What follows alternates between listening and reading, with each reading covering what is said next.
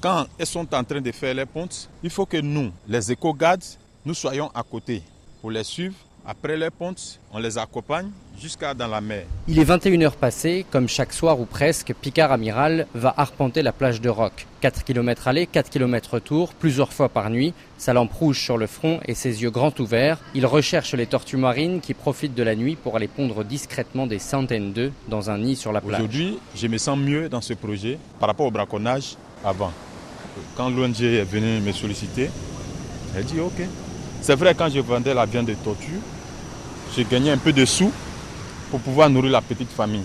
Mais l'ONG est venue pour les rémunérations, ils ne m'ont pas proposé grand chose. Mais mon village, Rock, qui a bénéficié de plein de projets grâce aux tortues marines, on a eu un bâtiment de trois classes dans notre école primaire, un château d'eau. Les tortues attirent les touristes et favorisent les dons.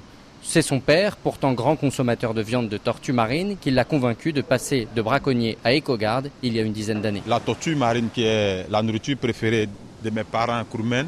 Et aujourd'hui, on est venu les priver de leur propre nourriture. Et ce n'était pas facile pour l'ONG. On ne peut pas dire que le braconnage n'existe plus, non. Mais les mentalités ont commencé à changer Aujourd'hui, Picard Amiral est même devenu un spécialiste de l'animal. Il gère une écloserie pour protéger les œufs des prédateurs. Et il est capable de reconnaître les trois espèces de tortues marines présentes à Grand Bérébi à partir des traces qu'elles laissent sur la plage. Mais les débuts n'ont pas été faciles. Il a fallu parfois en venir au point avec les chasseurs de tortues. Quand je fais des patrouilles la nuit, je suis aussi menacé par mes frères, je dirais peut-être les braconniers, sinon que les chasseurs de tortues. Souvent, je suis seul sur la plage et ils peuvent venir au moins à trois personnes comme ça.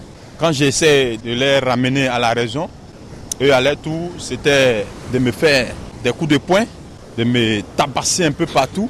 Parce que pourquoi?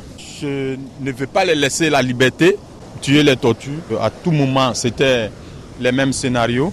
Et c'est comme ça, moi aussi, je ne me suis pas laissé faire. Donc, euh, j'ai eu aussi à les boxer aussi sur la plage à cause des tortues marines.